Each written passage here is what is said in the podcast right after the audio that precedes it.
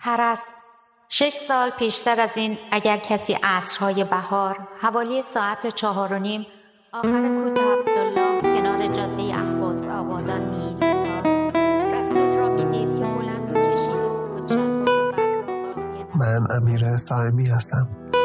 من هم تلی داوودی هستم. شما دارید به فرای قصه ها گوش می کنید جایی که از طریق داستان ها درباره زندگی حرف می زنیم. ما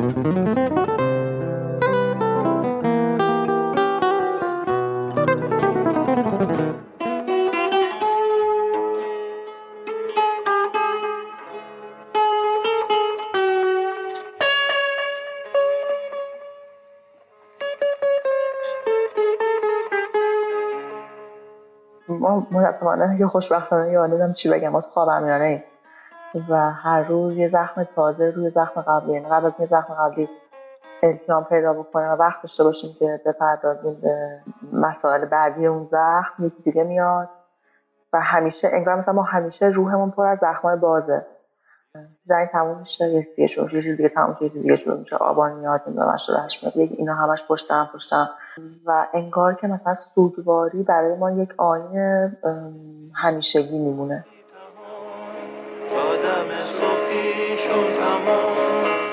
بازم مثل کموتر. زیر شما باز اون روز و دیگر هیچ بعد تاته بیهوده آواز کنو بیهوده هشو مثل کدیمو سر راه تو صدایی که شنیدیم صدای نسیم مرعشی نویسنده کتاب حرس بود. امروز می‌خوایم راجب تروما حرف بزنیم و از کتاب حرس استفاده می‌کنیم که راجب تروما حرف بزنیم. برای این قسمت یه مصاحبه هم با نسیم مرعشی کردیم که تو نیمه دوم پادکست بهش گوش می‌کنیم. توی اون مصاحبه ما از نسیم پرسیدیم که انگیزش برای نوشتن کتاب حرس چیه؟ و اونجا نسیم میگه که وقتی که یه اتفاق میفته یه اتفاق بدی میفته زلزله میاد جنگ میشه بمبارونی میشه همه از این حرف می‌زنن که تو اون روز زلزله توی اون روز بمبارون چه آدمایی کشته شدن چند تا آدم کشته شدن چند تا آدم نجات پیدا کردن. اما هیچ کسی حرف نمی‌زنه که بعد از اون زلزله روزای بعدش ماهای بعد از اون زلزله یا اون بمبارون چی شد؟ و نسیم اون کتاب رو نوشته کتاب حرس رو نوشته تا راجب روزای بعدش حرف بزنه. کلا وقتی که یک اتفاق بدی واسه شما میفته مثلا فرض کنید که یه سانحه اتفاق میفته یا تصادفی می‌کنید بدنتون یا اندامتون همون لحظه سانحه دچار یه جراحتی میشه. اما بعد از اون سانه هم این جراحت ادامه پیدا می‌کنه. برای روزها و ماهها و گاهی اوقات احتیاج به درمان داره و گاهی اوقات درمان هم شاید کافی نباشه و این جراحت ادامه پیدا کنه. خب راجع به روح و روان هم همینطوره. وقتی که در یک اتفاق بدی میفته یک سانحه اتفاق میفته خب یک تجربه همون موقع هست که تجربه ناخوشایند و بدیه. اما این تجربه مثل یک زخمی در طول زمان هم ادامه پیدا می‌کنه و, و اثرش با شما میمونه. کلا وقتی که در فارسی یا حتی انگلیسی راجع به تروما حرف می‌زنیم تروما به دو معنی به کار میره. یک معنی تروما اینه که به اون حادثه ای که شما در خطر قرار می‌گیرید یا جان شما تهدید میشه یه به اون حادثه میگن تروما. اما گاهی اوقات به اون اثری که بعد از اون حادثه ادامه پیدا می‌کنه میگن تروما. و ما امروز می‌خوایم راجع به اون اثری که بعد از اون اتفاق ناخوشایند ادامه پیدا می‌کنه حرف بزنیم. و ما به اون میگیم تروما. همونطور که گفتم می‌خوایم از کتاب خیلی خوندنی نسیم مرعشی به اسم حرس که درباره جنگ و اثر اون جنگ بر روی یک خانواده و به خصوص یک زن به اسم نوال استفاده کنیم و با استفاده از این کتاب درباره تروما حرف بزنیم. اما خوبه که اول بدونیم که قصه کتاب چیه. کتاب در مورد همونطور که امیر گفت در مورد زندگی یک خانواده توی جنوب که تو خرمشهر زندگی می‌کردن زمانی که جنگ شروع شده بوده. میشه گفت شخصیت اصلی داستان نواله ولی از دید رسول ما داریم شوهر نوال. داریم میشنویم داستان رو و اینکه چه چه بر سر نوال اومده. به خاطر تجربه ای که داشته. توی یک روز تو خرمشهر بمبایی که توی یکی از روزایی که از بمبایی که میندازن نوال پسرش پدرش و عموش رو از دست میده. و بعد بعد از اون سانحه ما از دید رسول و از زبان رسول میشنویم که نوال انگار هیچ وقت دیگه به اون حالت خودش قبل از این سانحه بر نمیگرده و شرایط عاطفی خیلی از هم گسسته ای در از نوال دیگه خودش رو پیدا می‌کنه بعد از اون اتفاق. چون نوال دیگه در نقش یک مادر و یک همسر نمی‌تونسته اون جوری که حالا خودش شاید می‌خواسته و انتظار جامعه ازش بوده باشه. بعد از یه مدتی نوال دوباره حامله میشه و با خودشون فکر می‌کنن هم رسول هم نوال که این انگار یه جوری این بچه که قراره به دنیا بیاد دیگه می‌تونه نجات دهنده این حال و احوالشون باشه. و به خصوص این که فکر می‌کردن این بچه پسر خواهد بود چون نوال پسرش از دست داده بوده. ولی نوال متوجه میشه که این بچه پسر نیست قبل از اینکه بچه به دنیا بیاد. و بعد برنامه ریزی می‌کنه که توی بیمارستان یه نوزاد پسر رو حالا با همکاری یکی از پرستارای اونجا عوض بکنه با نوزاد خودش که دختر بوده. و بعد به خودش فکر می‌کنه که این کار درستی و این قرار حالا احوال همشون رو خوب بکنه و به دوران قبل از جنگ برشون گردونه و ولی انگار که خود این کار دوباره برای نوال یه ترامای جدید رو به وجود میاره. یعنی نوال خب اثر اون ترامای جنگ و از دست دادن عزیزانش بوده که انقدر زندگیشو متحول کرده بوده و اصلا یه شکل دیگه از زندگی براش ساخته بوده. و بعد اتفاقی که میفته اینه که این بچه هم که عوض می‌کنه باز حالش بدتر میشه و به هیچی بهتر که نمیشه هیچ همه چی هم بدتر میشه و حال خود نوال بدتر میشه.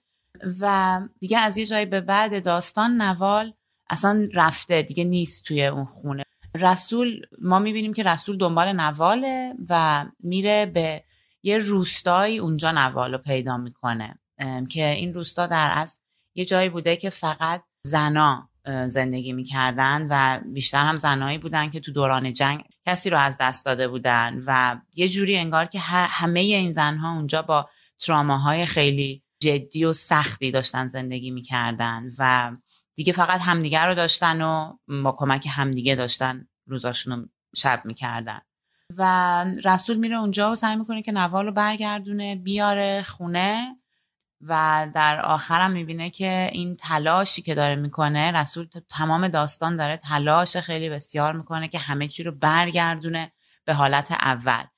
و خب این اتفاق نمیفته و آخر هم رسول انگار بالاخره متوجه این, متوجه این میشه که باید رها کنه. باید بذاره که روندی که زندگی داره میره بره و هی تقلای اینو نکنه که همه چی رو به حالت اول برگردونه. حالا غیر از رسول که می‌خواست همه چی رو برگردونه در خود نوال هم این اتفاق رو می‌بینیم. یعنی وقتی که اون بمب اول میفته و پسر شرحان کشته میشه توی جنگ چنان احساس عدم امنیت و ناپایداری به نوال دست میده که احساس می‌کنه که اصلا دیگه توی شهر یا توی زندگیش هیچ امنیتی نیستش. و گاهی اوقات این رو با این جمله میگه که هیچ مردی نیستش تو شهر مرد نیست. و نوال هم بعد از این توی ذهنش اینه که زندگی وقتی خوب بود که ما تو خرمشهر بودیم و شهرهان بودش. فقط به اون لحظه داره فکر می‌کنه که شهرهان بود و خرمشهر داشتن زندگی می‌کردن. وقتی در اهوازن این دوتا خب نیستن. نه, نه, نه زندگی خرمشهرشون رو دارن و نه شهرهان هست نه پسرش هست. و نمی‌تونه زندگی کنه و چون نمی‌تونه زندگی کنه تصمیم می‌گیره که پسر دومی رو بیارن که این پسر جایگزین شهرهان بشه. شاید زندگی برگرده به عقب. و برای همین وقتی که می‌فهمند که این بچه دختره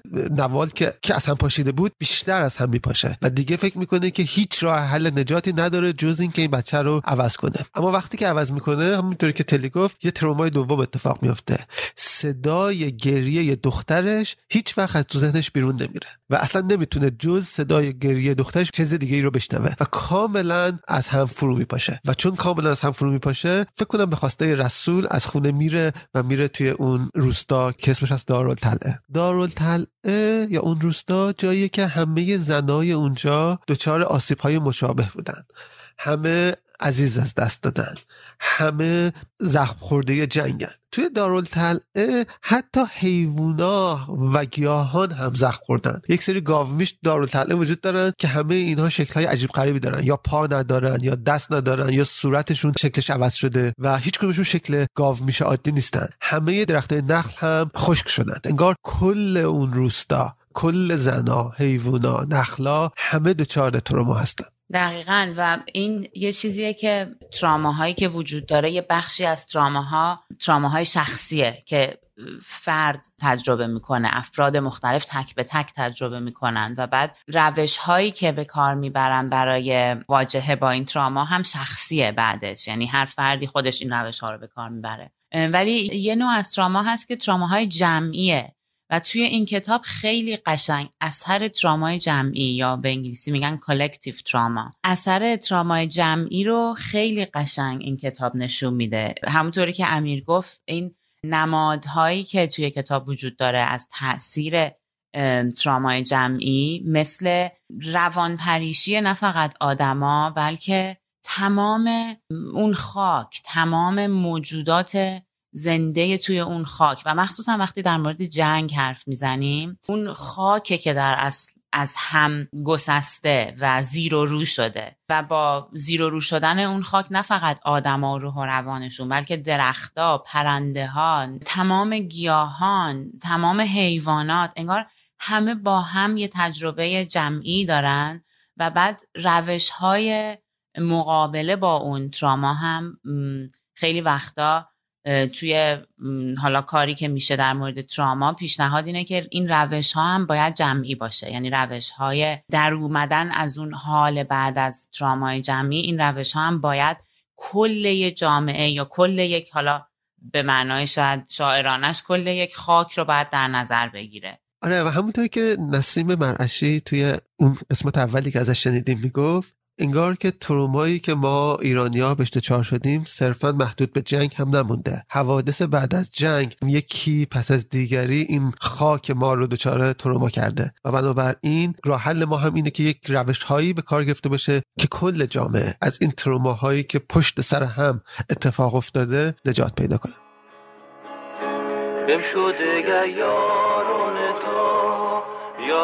همه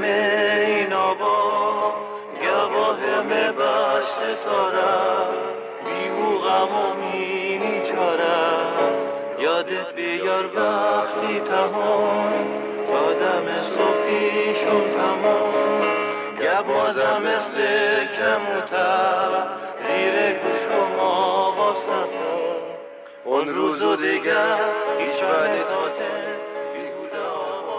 نوال همانطور ماند تا عصر که سالان خلوت شد و نصیبه با مانتوی سرمه‌ای و روسری سیاهی که زیر گردنش گره زده بود در اتاق را باز کرد و صدایش کرد برود تو نوال سلام کرد و نشست نصیبه در را به هم کوبید و شروع کرد به جمع کردن وسیله هایش.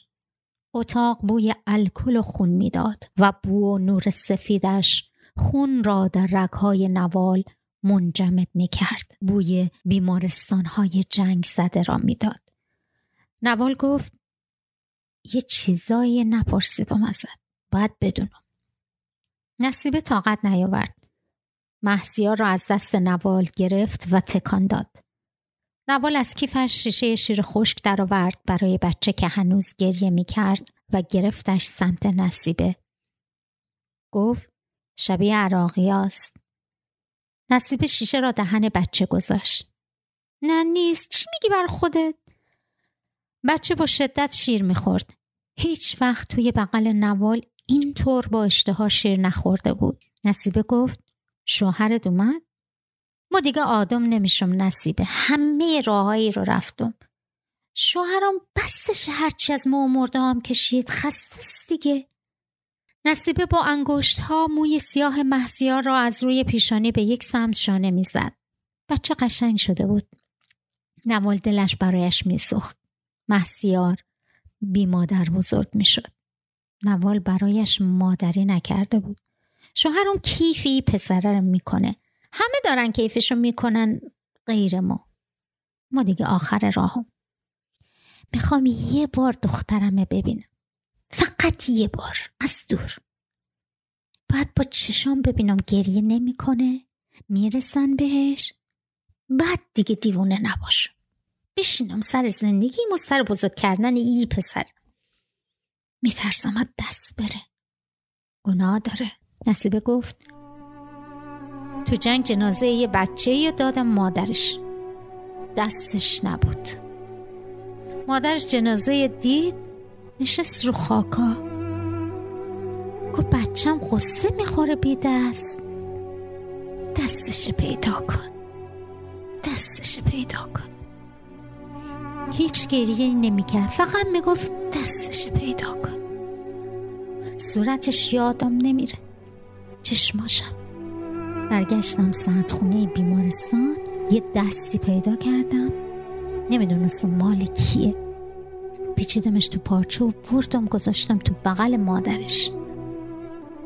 دستم بوسید. جنازش برداشت رفت. فردش که بیدار شدم صورتم ایطوری بود. نوال نگاه کرد به صورت نصیبه ماه گرفتگیش انگار جای سیلی دستی خونی بود که به صورتش زده باشن. گفت از جنگ نگو. باید جنگ یادم بره. نصیبه گفت یه زن دیگه ای بود چند روز تو قبرستون میدادمش. اگا قبرا اغرب دارن میشست روشون بعد تون میپره. باز میشست روی یکی دیگه عین گنجش. گفتمش چته؟ گفت قبر بچم اسم نداره پیداش نمی‌کنه. گفتم چند سالش بود؟ چی تنش بود؟ گفت پیرن قرمز. بردمش سر یه قبری تای قبرستون قبری بچه بود کوچیک بود. قسم خوردم برش گفتم خودم دیدم. قبر بچه تمینه یه نشونی های ملکی دادم. نشست پای قبر دیگه هم بلند نشد. رفتم یه پلاک آوردم روش نوشتم شهید. نوشتم بچه یه سه ساله پیرهن قرمز. هر روز می اومد میشست تا شب. قد اومد تا شهر خالی شد. زور بردنش. تو جنگ ندیدی. دروغ میگی که دیدی. اگه دیده بودی می‌دونستی فرق نداره کی سر قبر کی گریه کنه. کی بچه کی بزرگ کنه. می‌دونستی همین که زندن بستشونه. نوال فکر کرد کدام مادر بالای سر پسرش گریه کرده؟ گفت می‌دونی فرقش چیه؟ ما می‌دونم ای پسرم نیست. اونا نفهمیدن. کاش بهم نگفته بودی. نمی‌خواستم بگم بلکمی کردی خب چشات باز بود. حالا هم دیدن دختره درستت نمی‌کنه. فکر کن ما اشتباه کردم بچه هاتون اشتباهی عوض شده. قسمت دوتا بچه همین بوده. برو خونه غذا خور به خودت برس. یادت بره چی شده اون روز تو بیمارستان؟ بلنش نوال نمی‌توانست برود. میلی تمام ناشدنی به دیدن دخترش فلجش کرد. گفت صدا گریهش نمی‌ذاره زندگی کنم. فقط یه بار ببینمش نصیبه. ارواح خاک پسرم از دور می‌بینم نمیرم جلو. می‌خوام ببینم برادر داره مرد هست تو خونش یا نه. می‌خوام ببینم گریه نمی‌کنه. او وقتی صداش میره از گوشم. بذار برم. موا برم تنها بشم تنها فقط واسای خود ساعت تلخ رفتنه. خوب فهمم غای خود.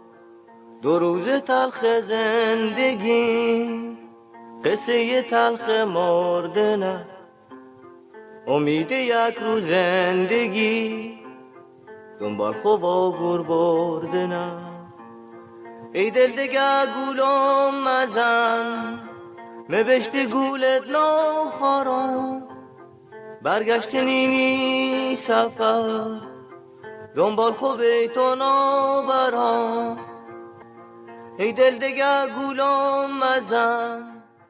مبشت گولت ناخارم برگشت همه ما تو زندگی با حالا شاید نه همه ولی خیلی از ما تو زندگی با تراماهای کوچیک و بزرگ مواجه شدیم و تراماهای جمعی مثل جنگ مثل زلزله مثل سیل اینا رو هم خیلی از مردم دنیا تجربه کردن و خب همین الان متاسفانه امروز که ما داریم ضبط می‌کنیم جنگ یعنی حمله روسیه به اوکراین ادامه داره و همین الان عده خیلی زیادی میلیون ها نه فقط تو اوکراین بلکه توی عراق و سوریه و فلسطین و جاهای دیگه دنیا دارن جنگ رو تجربه می‌کنن.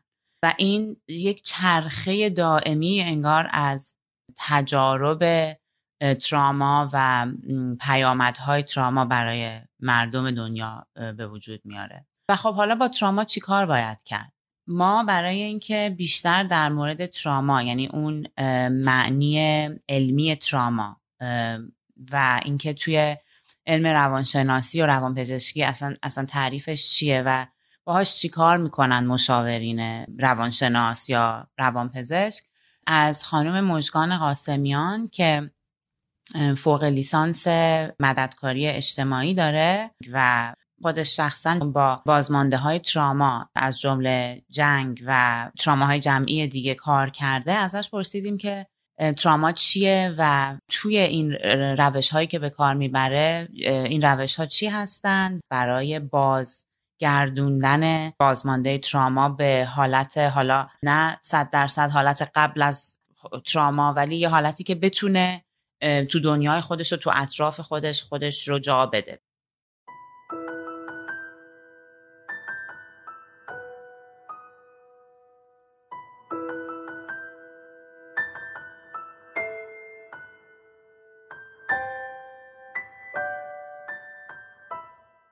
من مژگان قاسمیان هستم کارشناس ارشد مددکاری اجتماعی و به عنوان psychotherapist توی مرکز سلامت روان و مشاوره دانشگاه هاروارد کار می‌کنم. کار اصلیم با دانشجوهای دانشگاه هاروارد هستش. در سالهای گذشته به عنوان therapist یه مرکزی کار می‌کردم که با بازمانده های جنگ مهاجرا پناهندگان و کسایی که تقاضای پناهندگی کرده بودن به دلیل اینکه نمی‌تونستن تو کشور خودشون زندگی بکنن و یا مورد شکنجه قرار گرفته بودن با اونا کار می‌کردم. ترامای مختلفی وجود داره. مثلا یکی از رایشترین تراماها الان توی مدارس bully هستش یا مثلا کودک آزاری هست جنگ هست انواع اتفاقات ناگواری که توی دنیا میفته مثل زلزله سیل یا طوفان. خود مهاجرت به نفسه حالا traumatize نیست ولی اتفاقاتی که ممکنه که توی اون روند و پروسه مهاجرت بیفته ممکنه traumatizing باشه. ما early childhood trauma داریم که معمولا میگن زیر 6 سالگی ممکنه یه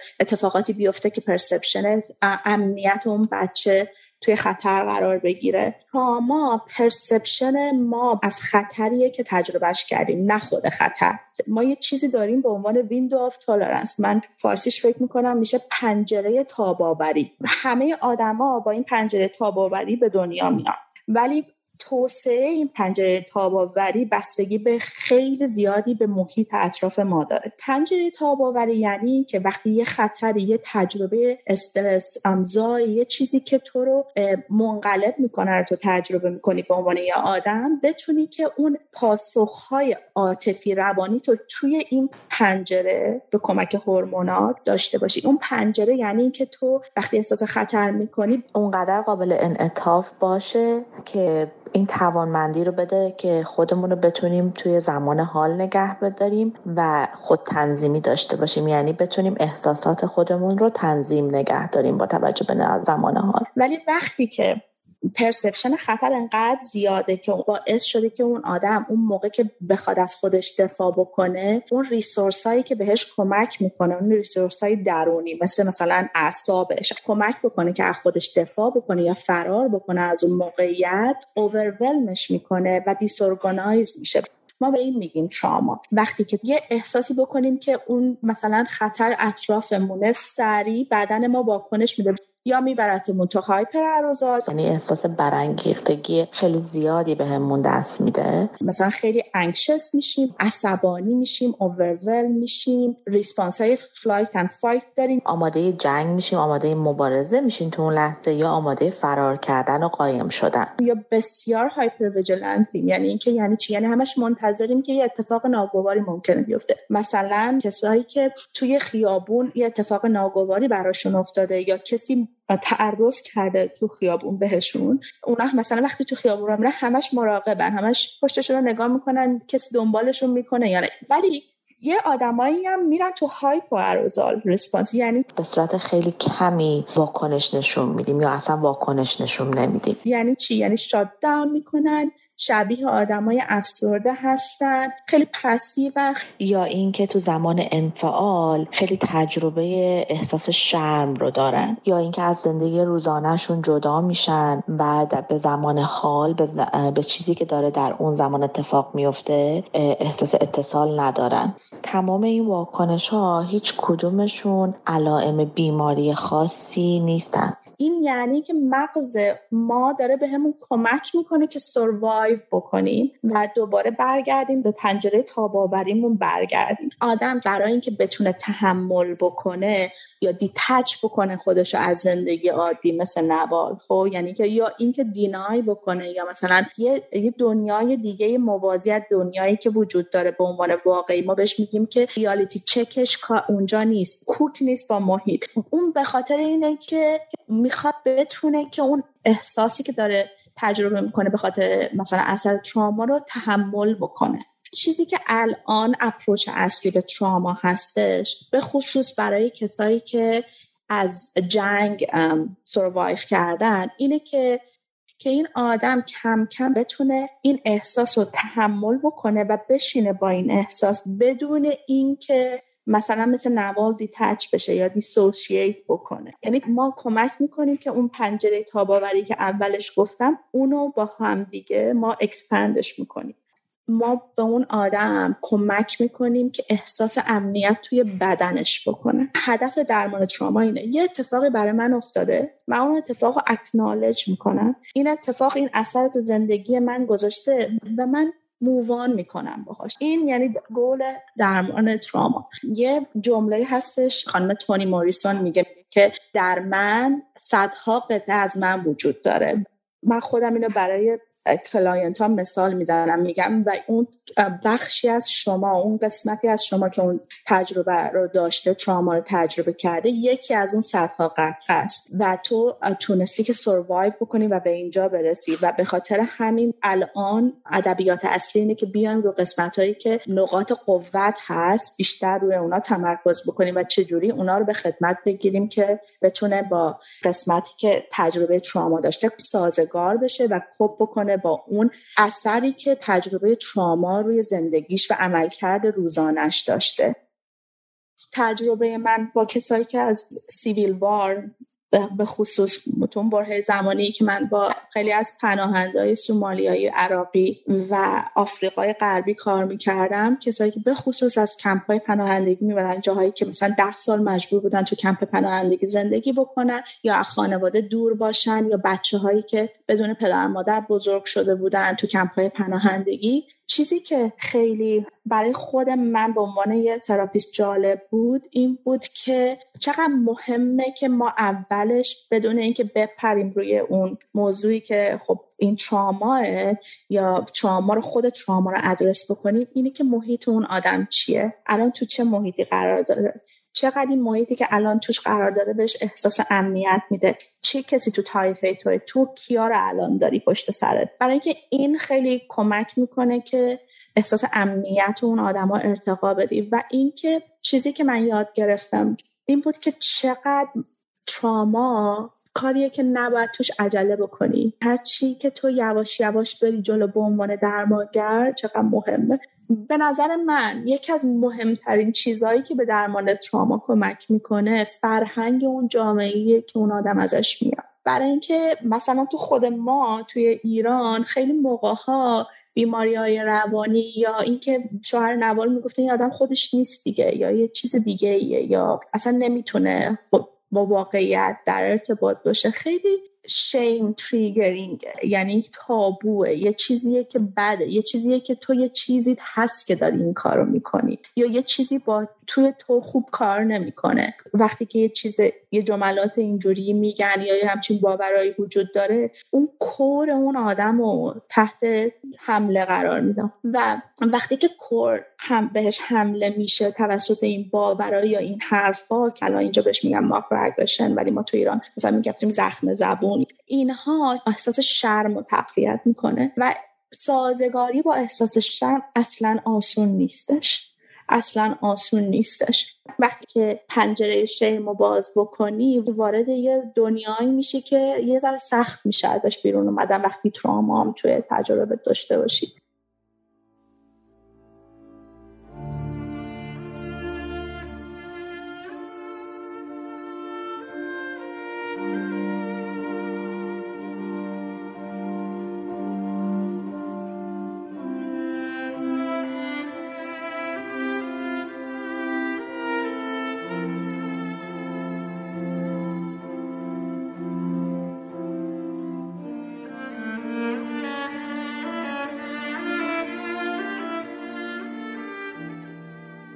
می‌دونی تلی تا جایی که من هی خوندم و به مصاحبه مجگان گوش دادم احساس می‌کنم که وقتی که تروما اتفاق میفته برای فردی که دچار تروما شده سه آسیب اصلی وجود داره. مطمئنا بیش از سه آسیب وجود داره اما سه آسیب خیلی مهم هم وجود داره. این سه آسیب من صرفا تیتروار میگم. یکیش اینه که فرد از جامعه جدا میشه و به دنیای دیگری تبعید میشه. دومیش اینه که فرد کنترل زندگیش رو از دست میده و سومیش اینه که فرد خودش رو از دست میده.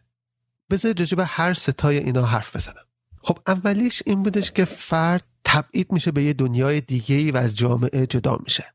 می‌دونید یه افسانه هست که میشه اسمش رو گذاشت افسانه جهان عادلانه که تقریبا همه ما به این افسانه باور داریم. خب این افسانه چیه؟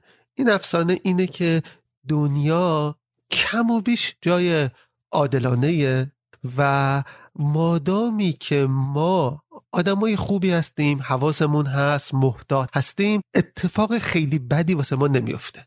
خب؟ این افسانه رو تقریبا همه ما بهش باور داریم. واسه اینکه خیلی سخت زندگی کردن بدون اینکه به این افسانه باور داشته باشیم. یعنی اگر شما احساس نکنید که دنیای دورور شما کم و بیش جای امنیه خیلی سخت میشه برای شما زندگی کردن. خب طبعا این افسانه درست نیستش. همونطور که تلی گفتش جنگ زلزله و کلی حوادث طبیعی و غیر طبیعی اتفاق میفته یه مثال خیلی ساده که من می‌خوام واسه شما بزنم اینه که طبق آمارای مختلف تو هر 6 دقیقه توی یه جایی مثل امریکا که خیلی نسبت به مسئله خشونت های جنسی حساسه تجاوز اتفاق میفته یعنی در هر 6 دقیقه. اگه پادکست ما امروز یک ساعت و نیم یا یک ساعت باشه یعنی در طول زمانی که به این پادکست گوش می‌کنید لاقل ده تجاوز در امریکا صرفا در امریکا اتفاق افتاده. حالا در 100 کشور دنیا این عدد حداقل باید در صد ضرب بنابراین این خیلی واضحه که از نظر آماری که دنیا جای عادلانه ای نیستش. و اتفاقا وقتی که شما به افرادی می‌رسید که دچار تروما شدن حرف اونا می‌تونه شما رو ملتفت کنه که از کدوم جنبه هاست که دنیای ما مشکل داره.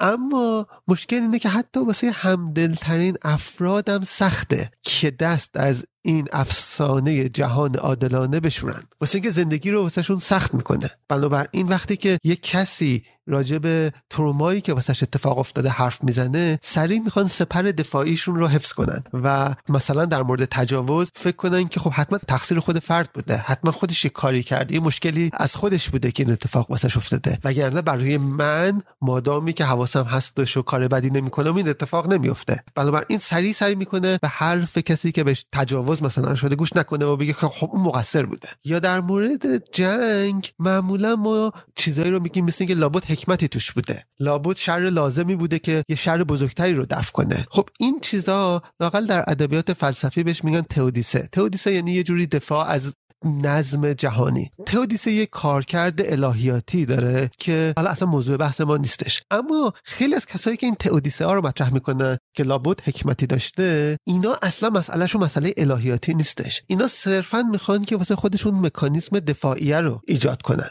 خب؟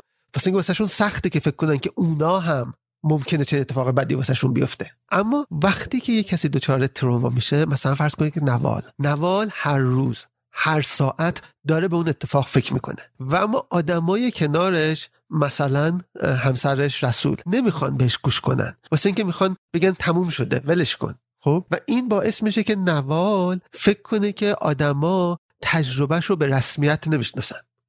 خب؟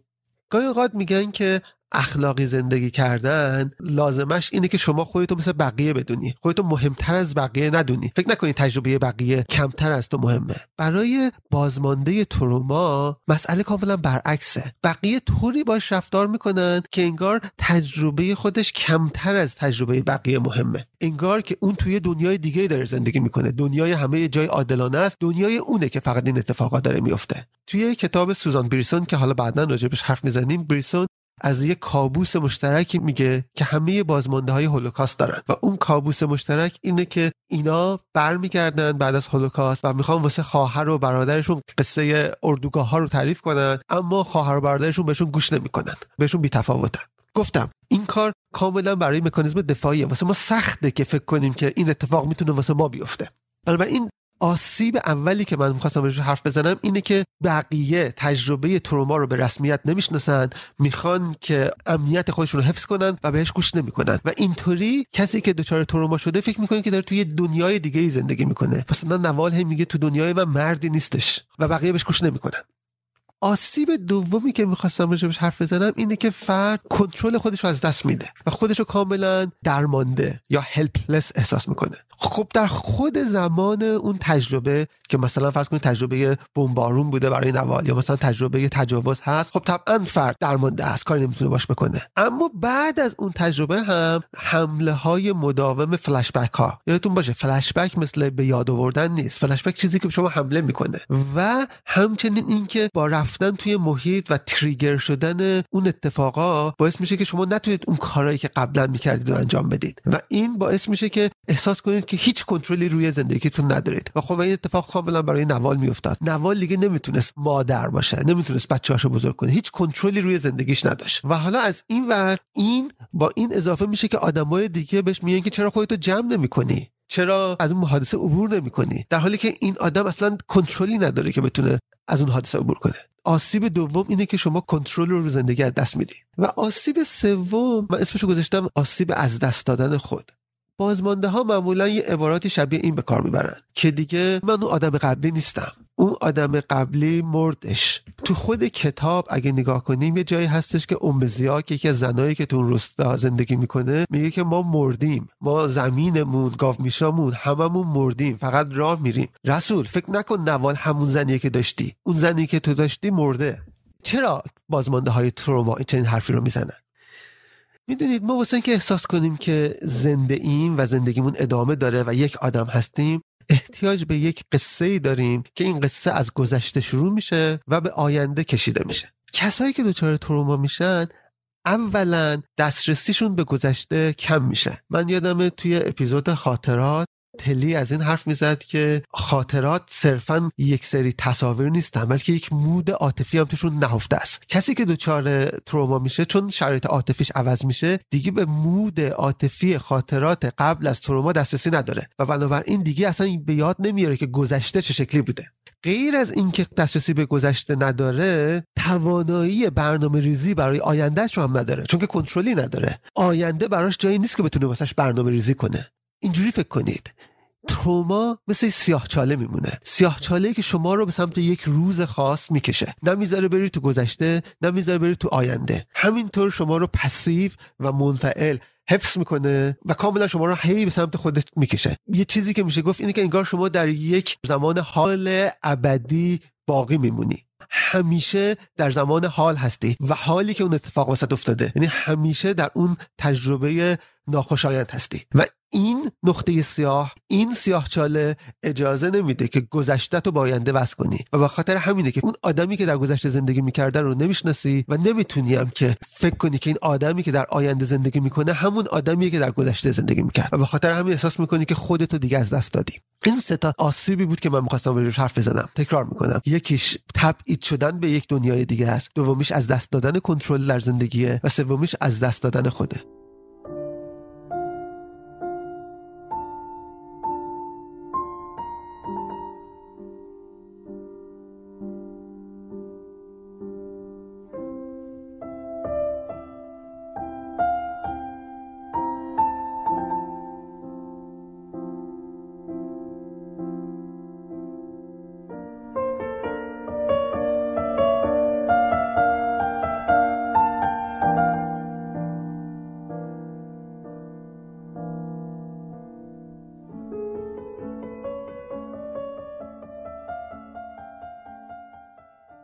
خیلی از این حرفهایی که من گفتم متأثر از نوشته های فیلسوفی به اسم سوزان برایسن.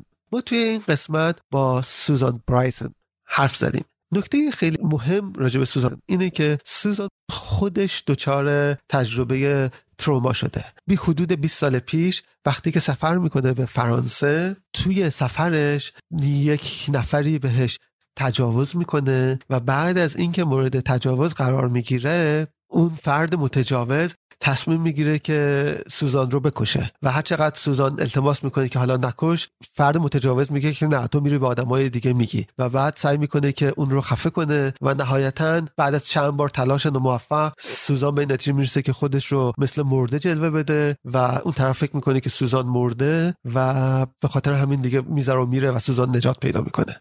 ما سراغ سوزان رفتیم و راجع به اون تجربه و بعدش ازش پرسیدیم. اما قبل از اینکه به صحبت سوزان گوش بدیم من یکی دو تا قسمت از گزارش سوزان از بعد از اون تجربه ترجمه کردم و براتون می‌خونم و شاید این مقدمه خوبی باشه که به حرفای سوزان گوش کنیم.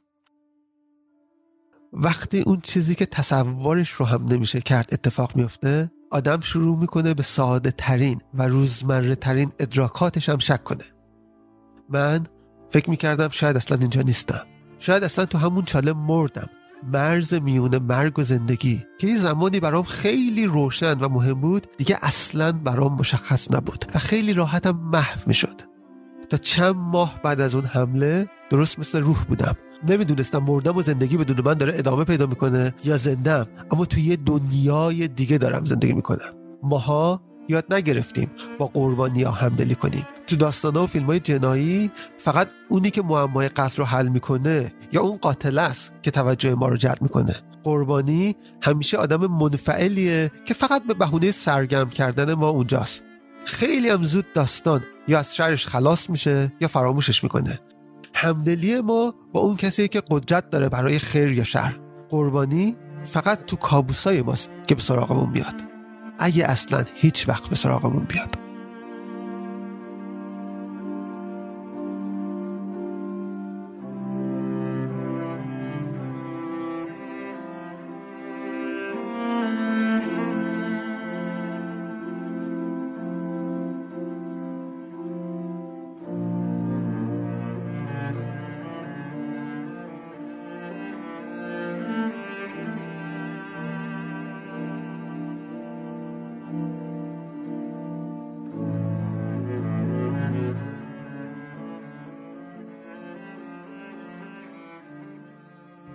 I'm Susan J. Bryson, and I'm visiting professor at Princeton University in the philosophy department.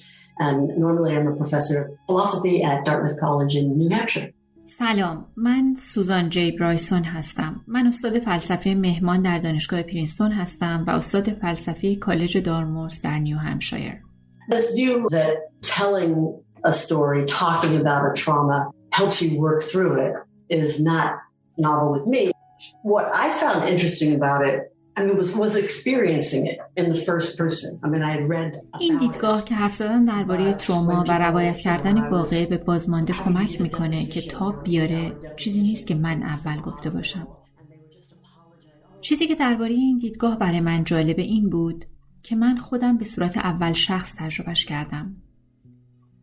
بعد از اینکه به من تجاوز شد وقتی که قرار بود برای پلیس در طول هشت ساعت جزئیات ماجرا رو تعریف کنم پلیس های معذرت می‌خواستن که ما خیلی متاسفیم که مجبوریم ازتون بخوایم برامون واقعا رو تعریف کنید.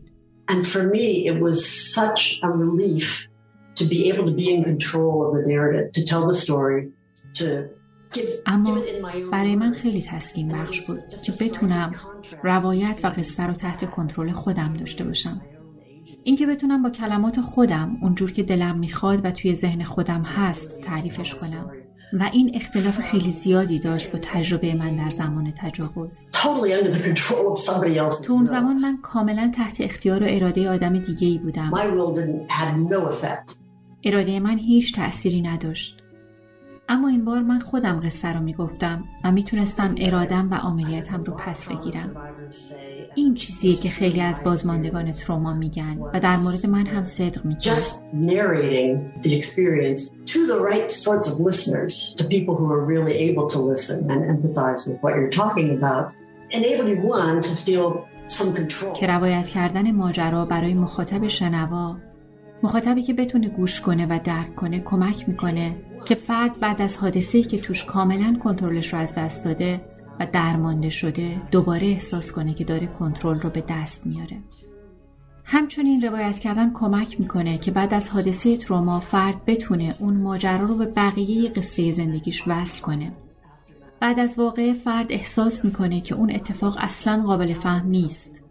روایت کردن اون واقعه مثل این میمونه که یه اتفاق غیر قابل فهم رو بتونی بالاخره توی داستان کل زندگیت براش جایی پیدا کنی. توی یه زندگی معمول تو احساس می‌کنی که زندگیت داره به یه سمتی میره البته اتفاقای غیرقابل پیش بینی رخ میده اما به هر حال اونقدر قصه زندگیت برات روشن هست که فکر می‌کنی می‌تونی زندگیت رو پیش ببری And for me, this experience of this kind of trauma made it, اما برای من وقتی اون اتفاق افتاد وقتی اون تروما رو تجربه کردم برام غیر ممکن بود که زندگیم رو پیش ببرم برام جلو رفتن غیر ممکن شده بود. تازه این قابل فهم نبودن رو باید با فلشبک ها جمع زد. افراد مختلف تجربه های مختلفی دارن اما برای من حتی همون روزای اول روی تخت بیمارستان هم به جای اینکه رو تخت فقط دراز بکشم و تصویرهای وحشتناک اون حمله منو بمبارون کنند برام خیلی تسکین بخش بود که با بقیه حرف بزنم و براشون تعریف کنم که چی شده yeah, gave gave me more control over it. Um, but also talking about it with people who could hear and who حرف زدن راجع بهش به من یه جورایی کنترل راجع به اون اتفاق می‌داد. البته حرف زدن با آدمایی که می‌تونستن گوش کنن و براشون چیزایی که من می‌گفتم مهم بود. این حرف زدن همینطور کمکم می‌کرد که به آدمهای دیگه اعتماد کنم. Experience myself as a member of a human community. again. کمکم می‌کرد که دوباره احساس کنم عضوی از این جامعه انسانی هستم. بعد از اون اتفاق من این امکان رو داشتم که یک سال بتونم در پرینستون مرخصی کم توانی داشته باشم و تونستم کلی راجع به تروما و به خصوص روایت های اول شخص از تروما بخونم. خیلی روایت اول شخص از تجاوز نبود اما کلی روایت از بازمانده های هولوکاست بود. البته من حتی از ذکر این موضوع هم خوشنود نیستم. برای اینکه چیزی اونا در اردوگاه های مرگ تجربه کردن با تجربه من قابل مقایسه نیست. اما شباهت قابل توجه اینه که خیلی بازمانده ها می‌گفتند که ما در اون اردوگاه ها مردیم. نویسنده فوق‌العاده‌ای مثل شارلوت دلبو که بازمانده آشویتسه و کتاب خوندنی آشویتس و پس از اون رو نوشته میگه من در آشویتس مردم اما هیچکس نمی‌دونه. اونایی که از جنگ ویتنام برگشتن میگن ما در ویتنام مردیم. بازماندگان تجاوز و خشونت خانگی هم میگن که من همیشه دلم برای اون خود قبلیم. تنگ میشه. دلم برای اون, خودی که قبل از اتفاق تروما زندگی می‌کرد تنگ میشه و این احساسی بود که من هم داشتم. البته بعدها برای من ممکن شد که بتونم احساسی از خود قبلیم رو احیا کنم اما برای من مدت طولانی اصلا ممکن نبود. But for a while it just wasn't. It just because nothing made sense. I wasn't able to continue in whatever pattern I had established up to that point. I had to figure out a way to برای اینکه هیچی معنا نمی‌داد دیگه اصلا ممکن نبود اون مسیری که تا قبل از اون داشتم رو دنبال کنم مجبور بودم از نو زندگیم رو شروع کنم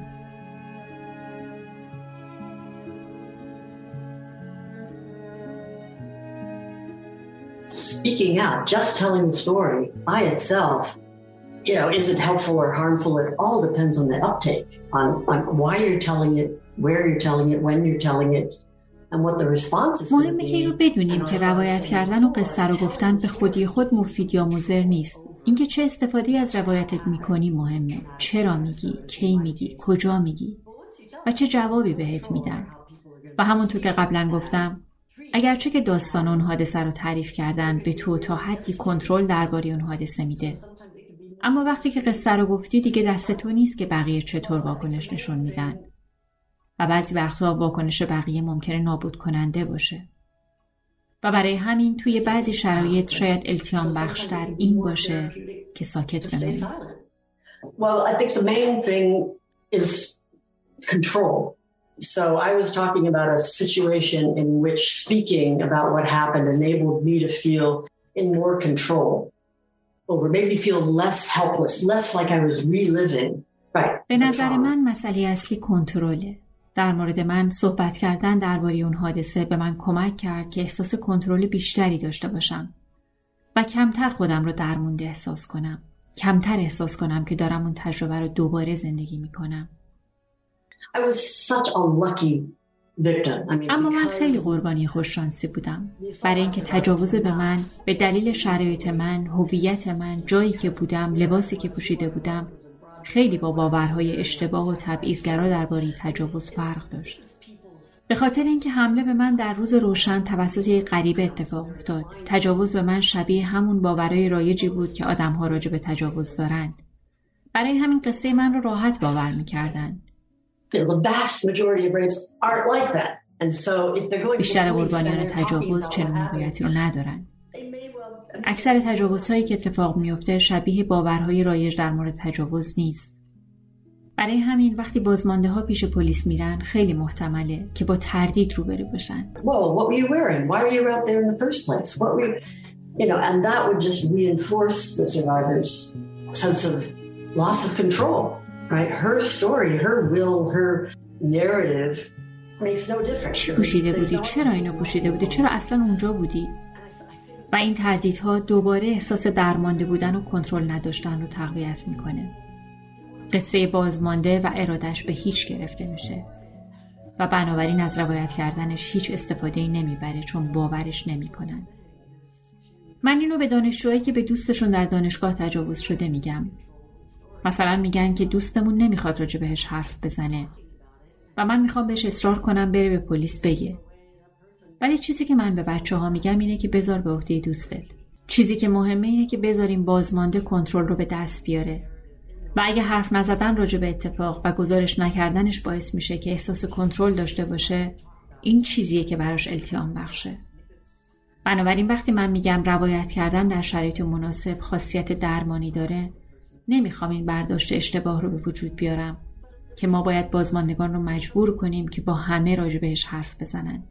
این اصلا مفید نیست. دقیقا به این دلیل که اینجوری کنترل رو از بازمانده می‌گیریم. But at the same time, I mean something that did I think contribute to my recovery was this conviction that this kind of violence is not inevitable, it's not natural, there isn't some male sex drive that is going to keep this happening. اما در این حال این رو هم می‌خوام اضافه کنم که یه چیز که به درمان من کمک کرد این اعتقاد بود که این خشونت ها اجتناب ناپذیر نیستند طبیعی نیستند در ذات هر مردی نیست که اینجور رفتار کنه.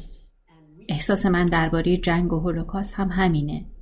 شاید من طبیعت انسان رو خوب نمی‌شناسم اما فکر می‌کنم این چیزا متأثر از فرهنگن. Culture is up to us. We can do things, change this. It's, we're not determined biologically any other way to keep acting in this way. And so the thought that reading about this, writing about it, speaking about it might make even just a little bit of difference in moving the world in a better direction. That, yeah, that keeps one going. و فرهنگ در اختیار ماست.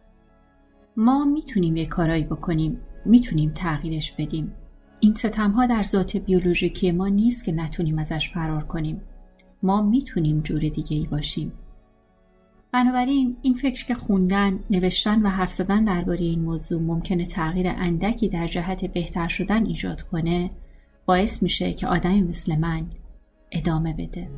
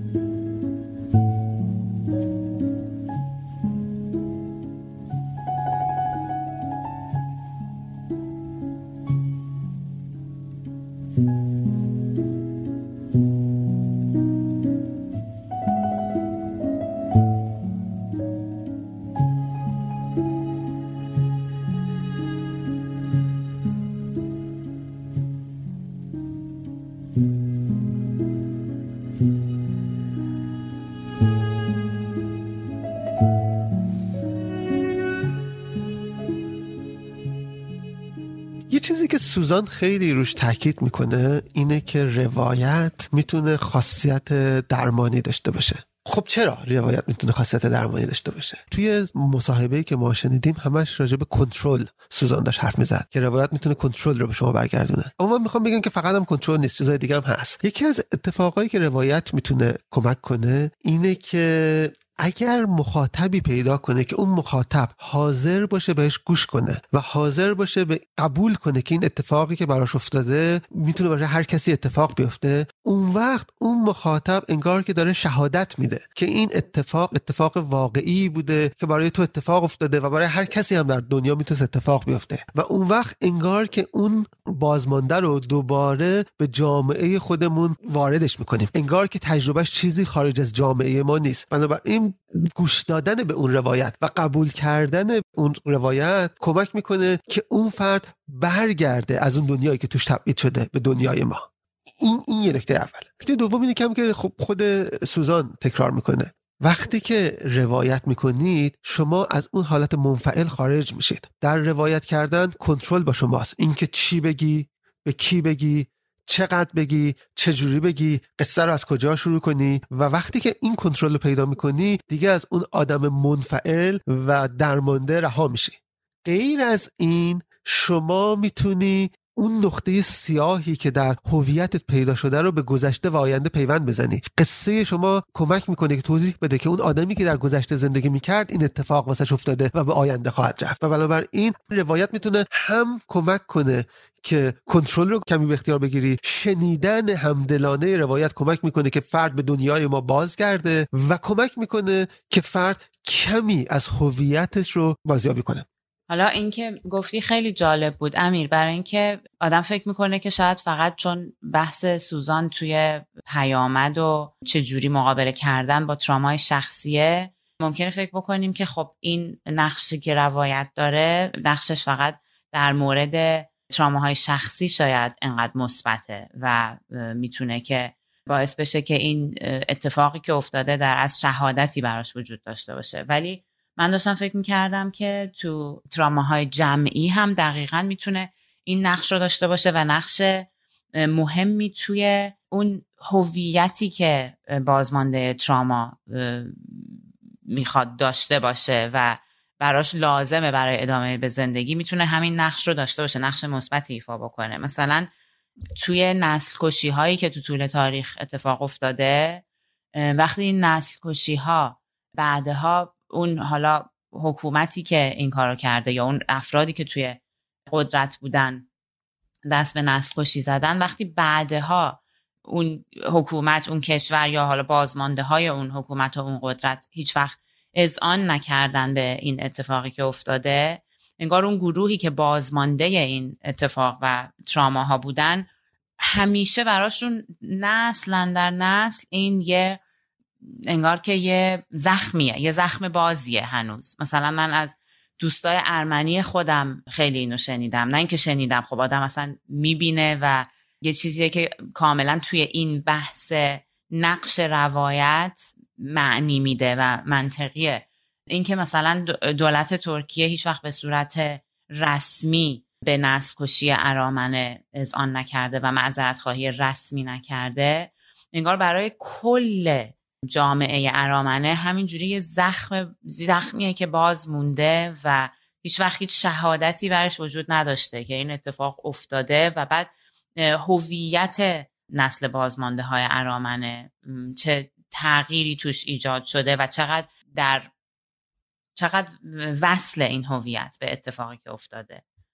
دلی من می‌خوام یه چیز دیگه که مربوط به حرفای تو اینجا اضافه کنم. این چیزی که می‌خوام بگم از حرفای سوزانه. سوزان یه نقل قولی از کندرا میاره میلان کندرا میاره در کتاب خنده و فراموشی و اونجا کندرا میگه که مبارزه ما با قدرت مبارزه حافظه است با فراموشی و کنجا در کانتکس سیاسی و درباره مبارزه با حکومت های فاشیستی این حرفا می‌زنه. اما راجبه نکته که تو می‌گفتی هم کاملا مربوطه. یعنی اگر فرض کنید که تروما نقطه سیاهیه که داره یک نسل رو تحت شعا قرار میده شهادت به اون تروما و تعریف کردن راجبه تروما و قبول کردن دیگران بر اینکه چه اتفاقی افتاده کمک می‌کنه که با اون قدرت سیاه که تروما باشه مبارزه بشه. بنابراین تلاش ما بر فراموش نکردن و روایت کردن از آنچه گذشته مبارزه ماست با نقطه سیاهی که تروما در زندگی فردی یا جمعی ما ایجاد کرده.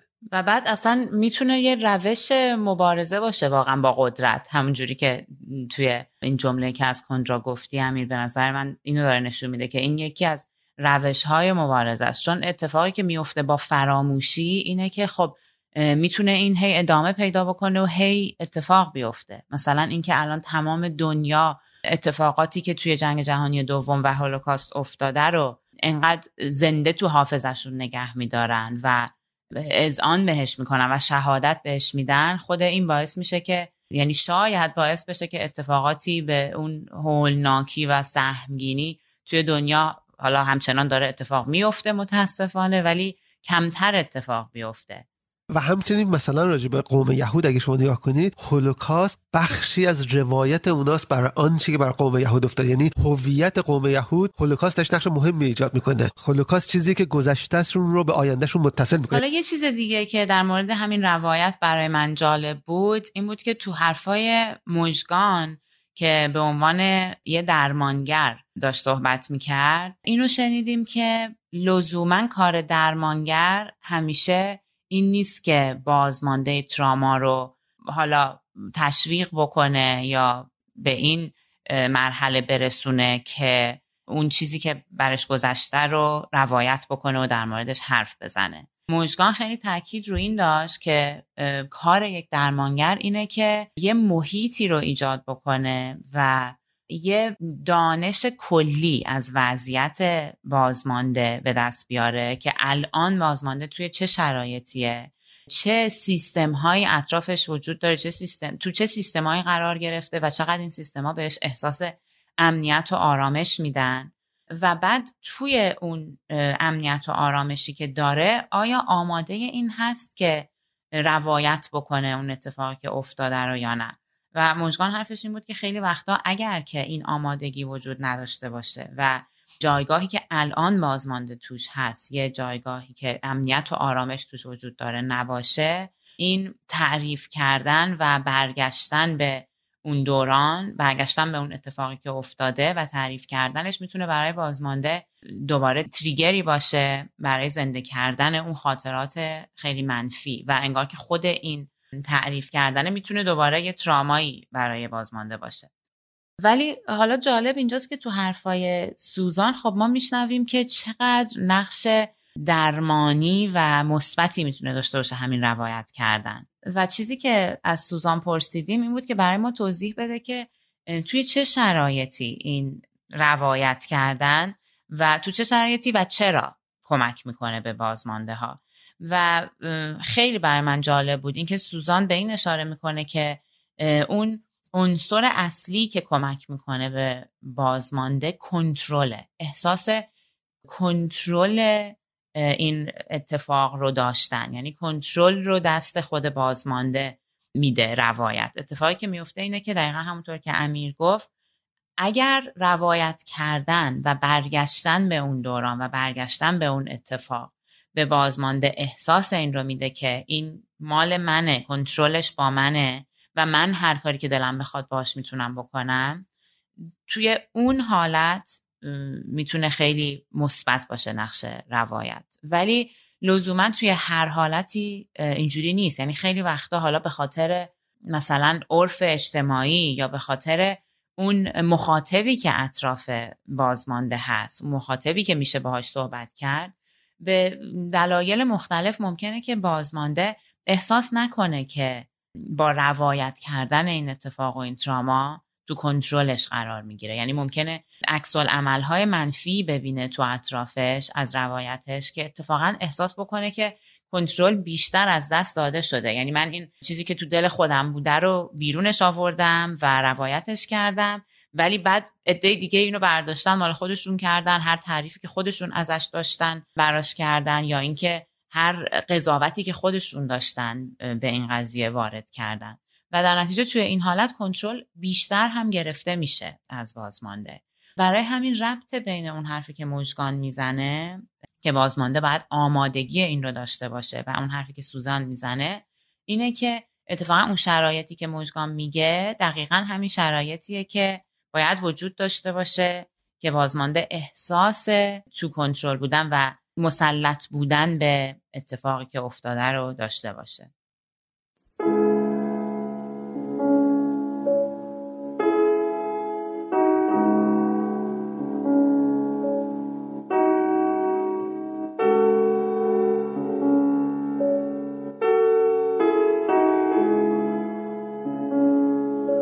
بله من نسل مرشی هستم نویسنده و کتاب اولم پاییز هست آخر سال است و کتاب دومم هست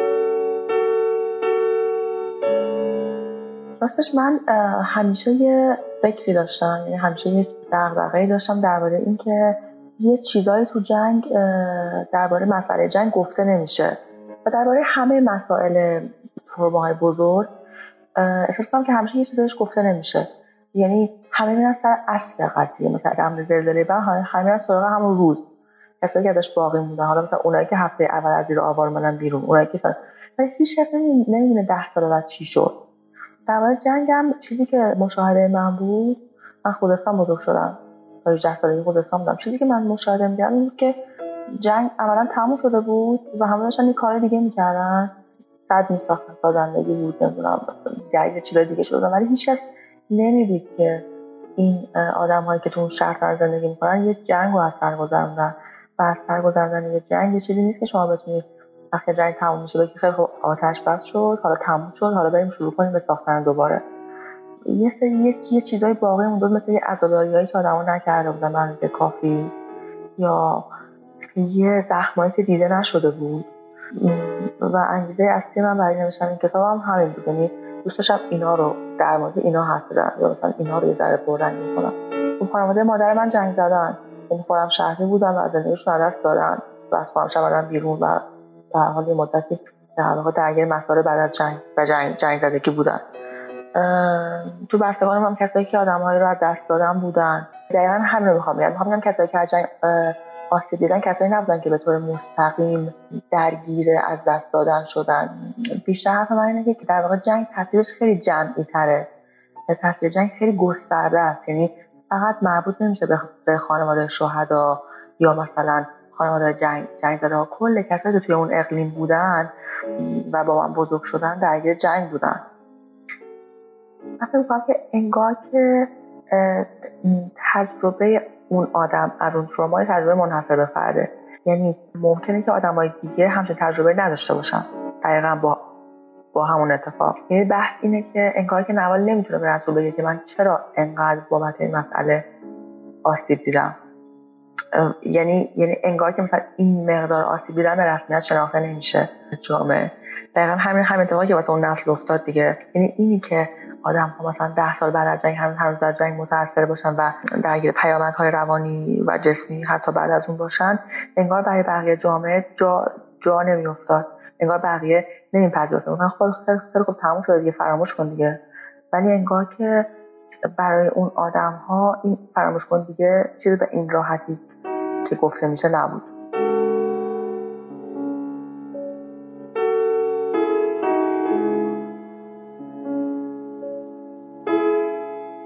تجربه خودم موقع نوشتن این بود که من تمام مدت نوشتن این کتاب مریض بودم. مریض های عجیب غریب نمی‌دونم دیسک کمر نمی‌دونم مشکل معده مشکل خونی یه سری مشکل خیلی عجیب و غریب که در نهایت همشون رفت داده شد به تجربه روانی که در واقع نوشتن این کتاب بر من حادث کرد. و وقتی نوشتن کتاب تموم شد اینا همشون رفت. این همشون برطرف شد. برای من چیزی که اتفاق افتاد من تقریبا بعد نوشتن کتاب سه سال فقط تراپی می‌شدم. خیلی برای من سخت بود واقعا برای من سخت این که نوشتن التیام میدرم برای من خیلی اتفاق نمیفته راستش. می‌فهمم که بعضیا میگن که این اتفاق میفته براشون وقتی می نویسن اون اون زخما کمرنگ کم ولی برای من برعکسه. کتاب اولم درباره زخم های توش حرف زده بودم که خیلی تازه تر بود و خب نوشتیم و گذشت و ولی درباره کتاب این کتاب هست من مجبور بودم که چیزهایی رو به یاد بیارم که در واقع تمام عمرم سعی کردم فراموششون کنم. در در ناخودآگاه خودم. و برای کتاب مجبور بودم تمام اون تجربه ها رو احضار کنم. و فکر کنم این بود که آزادهنده بود. من خیلی کامنت از روان پزشکا گرفتم خیلی برام جالب بود و خوشایند بود. من دختر داییم روان پزشکه و اون از استاد شنیده بود که مثلا درباره پی این کتاب رو معرفی می‌کنم. موقع نوشتن اسم این بیماری رو روی نوال نداشتم. و خب برای من خیلی خوشاینده که چیزی که من ازش نمی‌دونم یعنی فقط به واسطه یعنی داستان در واقع داستان می‌تونه این کار انجام بده. داستان می‌تونه با خودش چیزای دیگه بیاره. داستان می‌تونه به خودش علم بیاره. این واقعا برای من چیز خوشایندیه. یعنی فکر من به تجربه های آدم که یه چیزایی رو می‌سازه.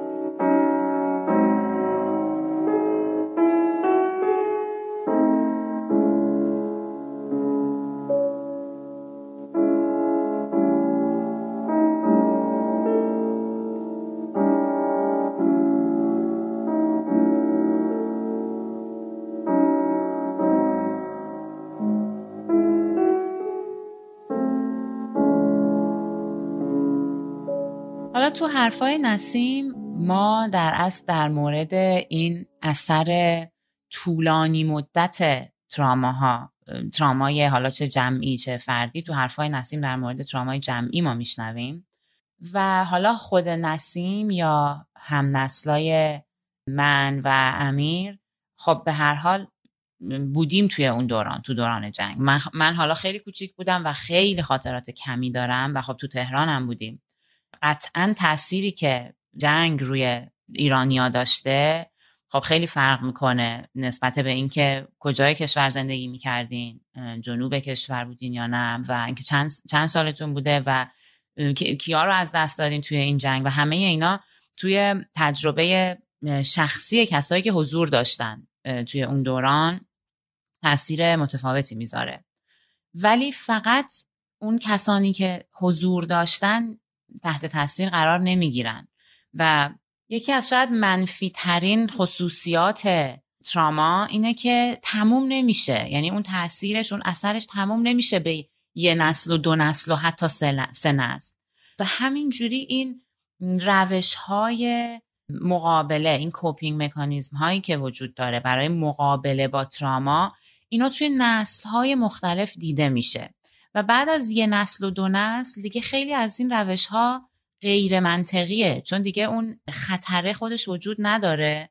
ولی روش ها و احساسات و رفتارهایی که به خاطر در اصل مقابله با تراما توی اون نسل اول وجود داشته اینا همینجوری ادامه پیدا می‌کنه تو نسل های مختلف. که حالا توی انگلیسی به این میگن intergenerational تراما یعنی تاثیر تراما بعد از نسل اول که حضور داشته توی اون اتفاق همینجوری به نسل های آینده منتقل میشه. و ما توی کتابم اینو می‌بینیم که دختر نوال دختر بزرگ نوال که اسمش عمله که نوال عمل رو اگر اشتباه نکنم حامله بوده توی شاید جنگ. ما توی عمل یه سری رفتارها و عکس های شاید بشه گفت غیر عادی می‌بینیم که اینا صد درصد تاثیرات همین ترامای جنگه. ولی خب عمل نسل بعدی این جنگه. ولی عکس هایی که نشون میده دقیقا الهام گرفته انگار که از اتفاقاتی که توی جنگ برای حالا مادر خود عمل نوال افتاده. مثلا یه جایی ما می‌بینیم که خواهر کوچیک عمل یه چیزی تو گلوش گیر کرده و در اصل داره جلوی عمل جون میده. و عمل نمی‌تونه هیچ کاری بکنه. کاملا خشکش می‌زنه و هیچ کاری از دستش بر نمیاد. و خب این خودش یه عکس عمل به یک اتفاق تراماتیک دیگه که آدم فلج میشه و نمی‌تونه هیچ کاری هیچ کاری انجام بده. و خب خیلی چیزهای دیگه تو رفتارهای عمل هست که همیشه همیشه ناراحته همیشه خشمگینه و انگار که تجربه کرده همون چیزی رو که نوال تجربه کرده در, در حالتی که نسل بعدی این تراماس عمل. و تحقیق های خیلی زیادی هست روی تاثیر تراما در نسل های آینده در نسل های بعد از نسل اول. مثلا یه چیزی که من میخوندم و خیلی برام جالب بود و خب باز مربوط الان به اتفاقاتی که توی دنیا داره میفته تو سالهای 1932 تا 1933 وقتی که استالین توی جماهیر شوروی به قدرت می‌رسه یه سیاستی به کار می‌بره که کشورهای دیگر رو و به خصوص کشور اوکراین رو قحطی درش به وجود میاره. یعنی یه, یه قحطی خیلی خیلی وحشتناکی توی اوکراین به مدت یک سال به وجود میاد که مثل اینکه بهش میگن هولود و مور حالا یه ترکیب دوتا کلمه اوکراینیه به معنای مرگ و گشنگی.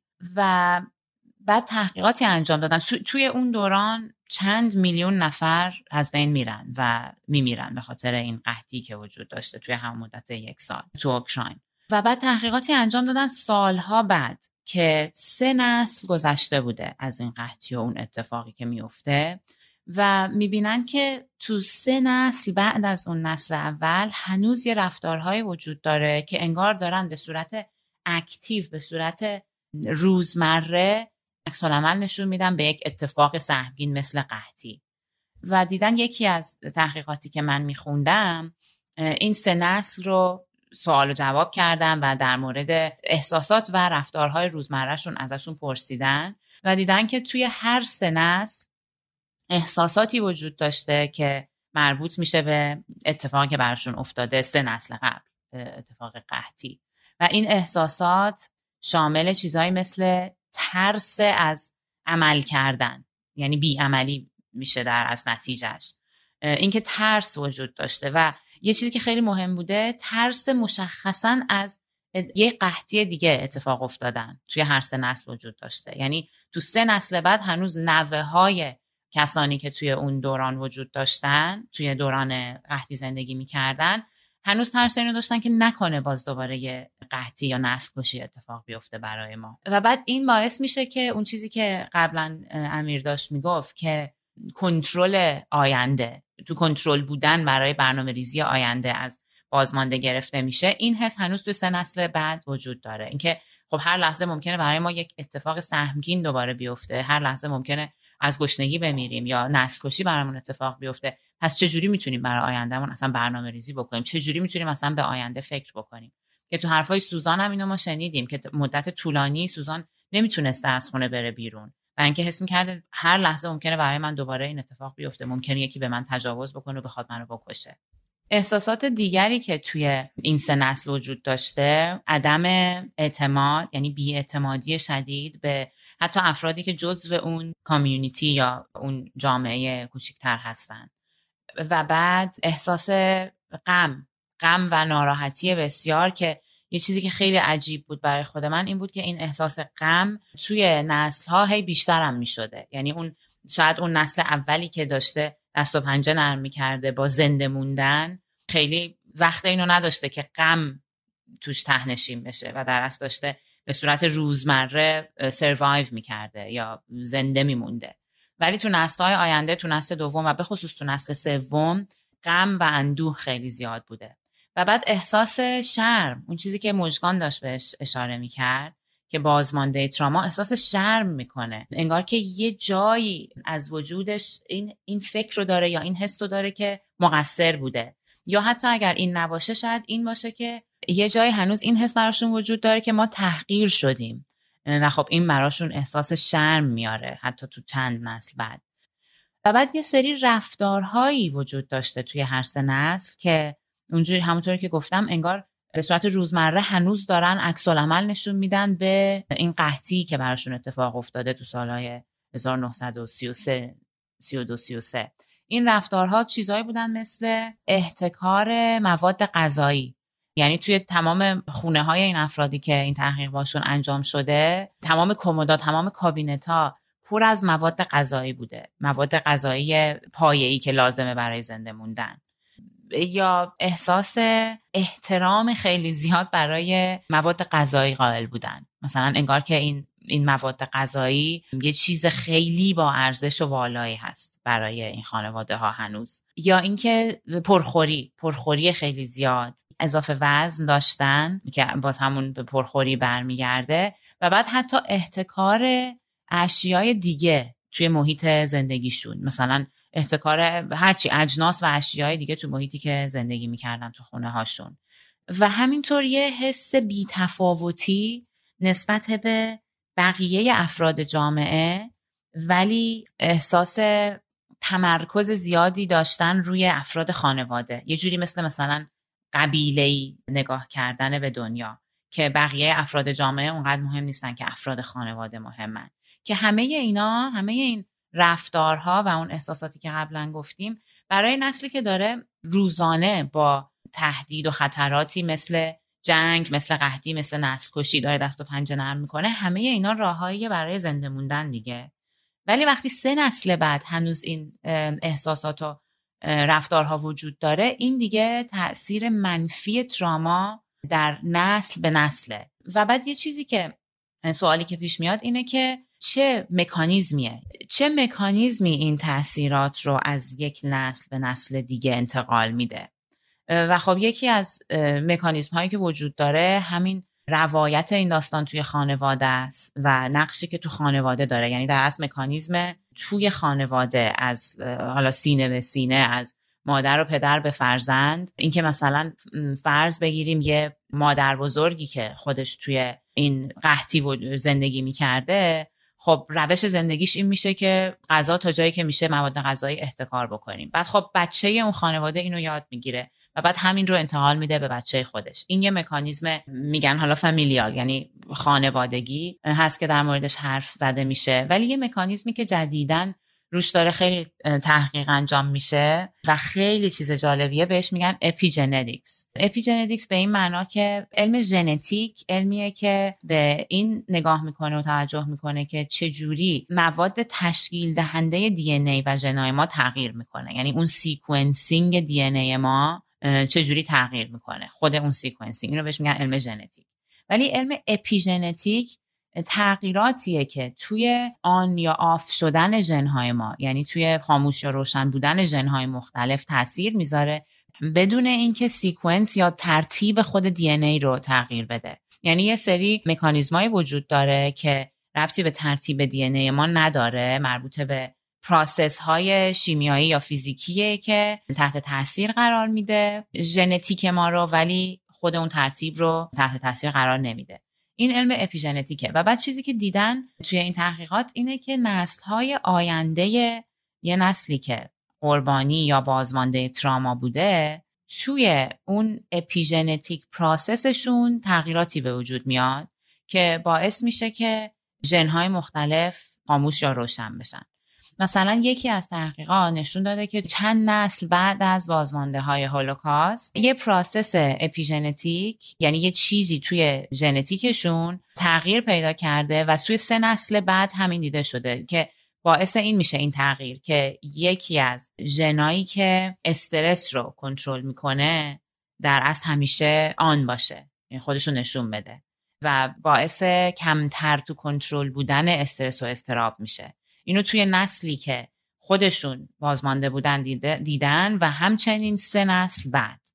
که این اتفاقاتی که میفته این پروسه اپیژنتیک دیگه فرای اون انتقال این پیام ها و رفتارها و احساسات از مادر به فرزند یا از پدر به فرزند میره. دیگه اتفاقاتی توی شیمیایی و بیولوژی خود مغز و بدن میفته برای افراد. یک چیزی که من فقط می‌خوام اینجا اضافه کنم به این حرفای تو اینه که طبعا اگر که تروما به خصوص تروما مثل جنگ مسئله یک خاکه و حالا تو میگین خاک نه تنها در یک زمان که بر در طول در طول زمان هم درمانش هم همونطور که تو قبلا اشاره کردی احتیاج داره که یک خاک همکاری کنه احتیاج داره به کار جمعی داره. و این نکته که من می‌خواستم بگم اینه که یک تصوری تازه از کنشگری یا ایجنسی ما وجود داره که کنشگری یا ایجنسی ما مسئله ای نیست که فقط مربوط به شخص من باشه. اعمال ما رو باید در نسبت با جامعه بفهمید. و وقتی که جامعه عوض میشه نوع کنشگری ما هم عوض میشه. و مثال خیلی واضحش اینه که مثلا به کم توانی فکر کنید.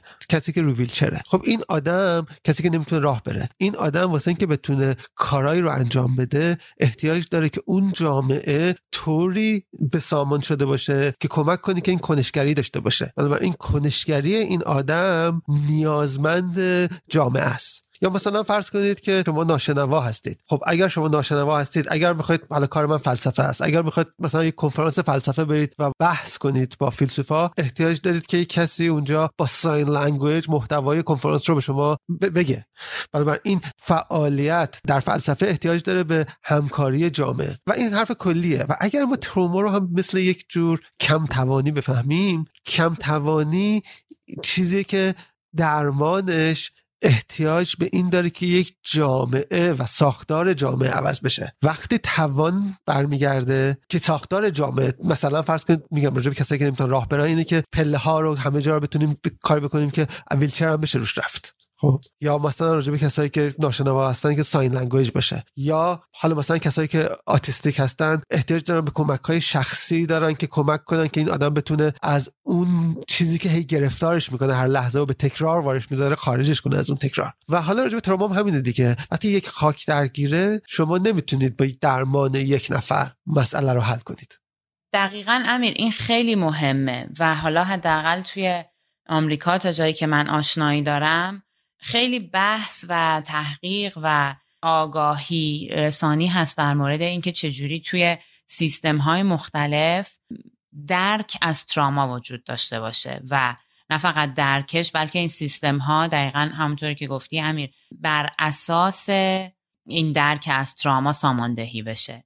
مثلا توی تعلیم و تربیت من خیلی شنیدم در مورد اینکه میگن تراما اینفورمد education systems یعنی آگاهی به تراما داشته باشن و مثلا دانش آموزی که سر کلاس تمرکز خیلی پایینی داره. اینو خیلی وقتا ممکنه بگن که مثلا این بچه ADHD داره یا چه می‌دونم مثلا بچه یه که تنبله اگر که آگاهی به این نداشته باشن که چه اتفاقی داره میفته در صورتی که ممکنه این بچه تراما داره تجربه می‌کنه تو زندگیش تو خونه توی یه محیطی بیرون از مدرسه یا حتی توی مدرسه. اون چیزی که مجگان گفت که الان خیلی بهش دقت میشه توی تعلیم و تربیت که به انگلیسی میگن بولینگ که حالا شاید یه ترجمه براش قلدری باشه به معنای اینکه مثلا بچه یا بچه های توی مدرسه ممکنه قلدرای مدرسه باشن و بقیه بچه ها رو اذیت بکنن یا تحقیر بکنن مسخره بکنن. خب این بچه اگر توی مدرسه بولی داره میشه یا داره تحقیر و اذیت میشه این براش تراما به وجود میاره و بعد اون پیامد تراما خودش رو تو هیته های مختلف زندگی این بچه نشون میده. در نتیجه اینکه بازمانده های تراما چجوری با خودشون کنار بیان و با زندگی کنار بیان و بتونن ادامه بدن خیلی خیلی به این برمیگرده که جامعه ساختارش چیه چجوری سازماندهی شده چه درکی وجود داره از تراما.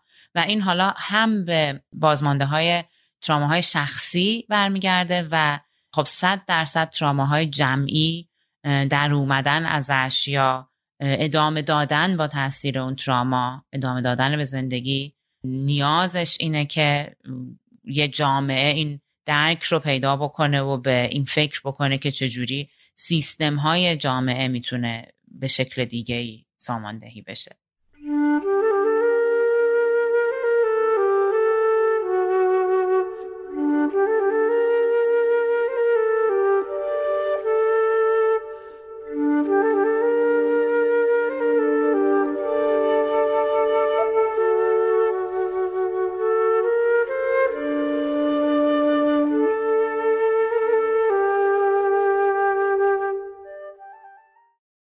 خب حالا این اپیزود رو با خوندن یه بخش خیلی کوتاهی از کتاب می‌خوایم تموم بکنیم. قسمتی که از کتاب می‌خوام بخونم جاییه که رسول رفته به اون روستایی که نوال چند ساله داره اونجا زندگی می‌کنه. از دو تا از زنای اون روستا که انگار مثلا مثل بزرگتر اون روستا هستن هی می‌خواد که نوال رو بهش نشون بدن. چون می‌خواد نوال رو پیدا بکنه و ببره با خودش برگردن اهواز. بعد این دو تا زن هی اصرار دارن که یعنی هی یه جوری نمی‌خوان که رسول نوال رو ببینه که انگار اینجا ما می‌فهمیم که چرا هی مانع این قضیه میشن.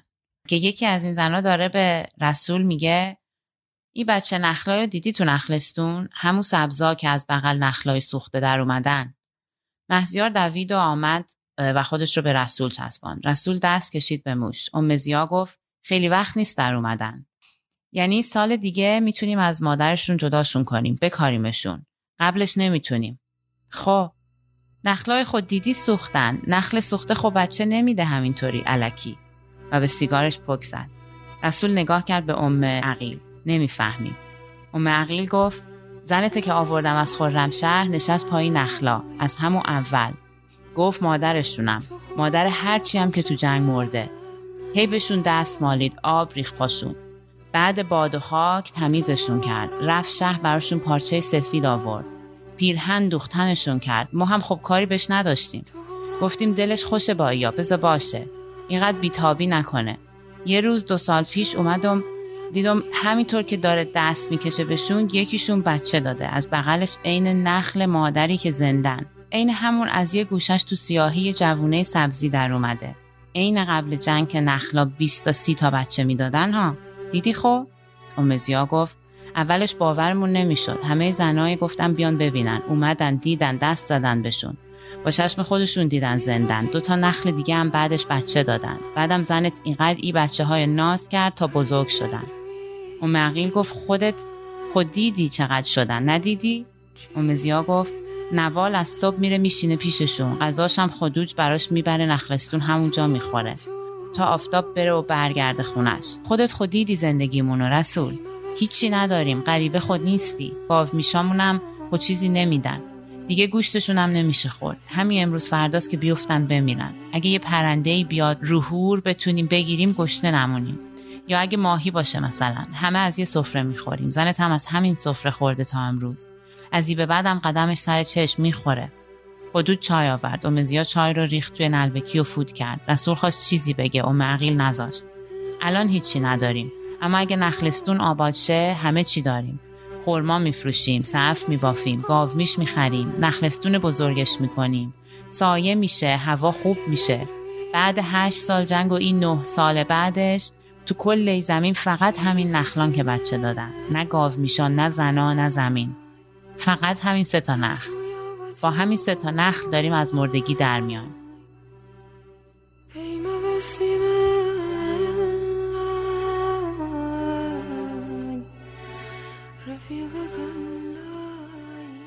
می‌دونی تلی تو این قسمتی که تو خوندی در واقع یک جوری درمان برای نوال در رسیده. و این درمان دو تا دو تا بخش داره. بخش اولش اینه که تو اون جامعه دار و تلعه که یک سری آدمایی که همشون آسیب دیدن و همشون تروما زدن اینا تونستن به حرفای نوال گوش کنن. ما یه جایی تو قصه می‌خونیم که فکر کنم امزیا میگه که ما هممون واسه مرگ تهانی گریه کردیم و عذا گرفتیم. بنابراین این یک جایی که حرفای نوال شنیده شده و با خاطر عذاش اشک ریخته شده.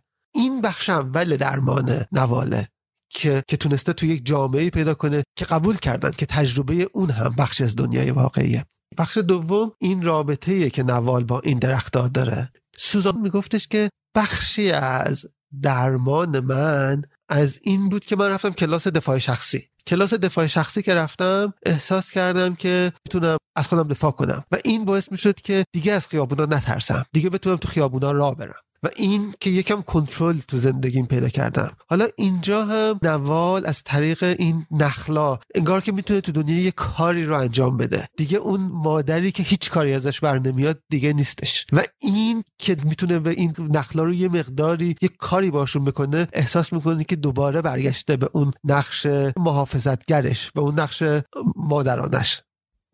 دقیقا انگار که نوال جوری که می‌تونه به زندگی دوباره اتصال پیدا بکنه راه اتصالش به زندگی و روزهای خودش دوباره توی اون نقش محافظت کردن از یک موجود زنده قرار گرفتنه. و از این طریق می‌تونه باز بحث کنترل که همش گفتیم خیلی مهمه توی متصل شدن به دنیای بیرون از خودت برای بازمانده تراما. و از این طریق نوال داره کنترل رو به دست میاره. یعنی می‌تونه احساس می‌کنه که احساس کنشگری تو دنیا داره و احساس می‌کنه که با ایفای این نقشش برای این درختا تو کنترل زندگی قرار گرفته و داره یه سری موجود مرده رو باز به زندگی برمیگردونه که بعد این نه فقط برای خودش بلکه برای کل اون جامعه تراما زده برای اون روستایی که توش داره زندگی می‌کنه و حالا اگه بخوایم ابعاد بزرگترش رو نگاه بکنیم یه نقش مثبتی داره ایفا می‌کنه و یه معنی سمبولیکی هم شاید داره دیگه که میشه که این جوامع تراما زده میشه که با همدلی و همراهی که ما از زنان این روستا می‌بینیم باز می‌تونه برگرده به زندگی و اونجایی که میشنویم زنای اون روستا دارن میگن که چه اتفاقاتی می‌تونه بیفته اگه این نخلا دوباره زنده بشن. این این امید رو تو دل آدما می‌تونه زنده بکنه که حتی تجربه تراما حتی این تجربه طولانی مدتی که تاثیرات نسل به نسل روی آدم و جوامع می‌ذاره حتی از دل این میشه که باز اتصال پیدا کرد به دنیا میشه که باز وصل شد و میشه که باز زنده کرد مخاک و اون زمین رو. بنابراین با چند تا چیز با ازاداری مشترک با شنیدن با همدلی و با توانمندسازی همدیگه میشه که دوباره اون خاک مرده رو شاید زنده کرد.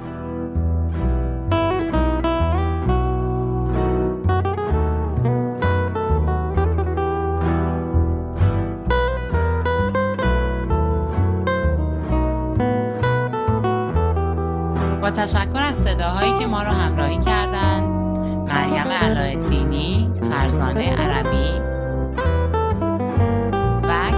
است برای موسیقی.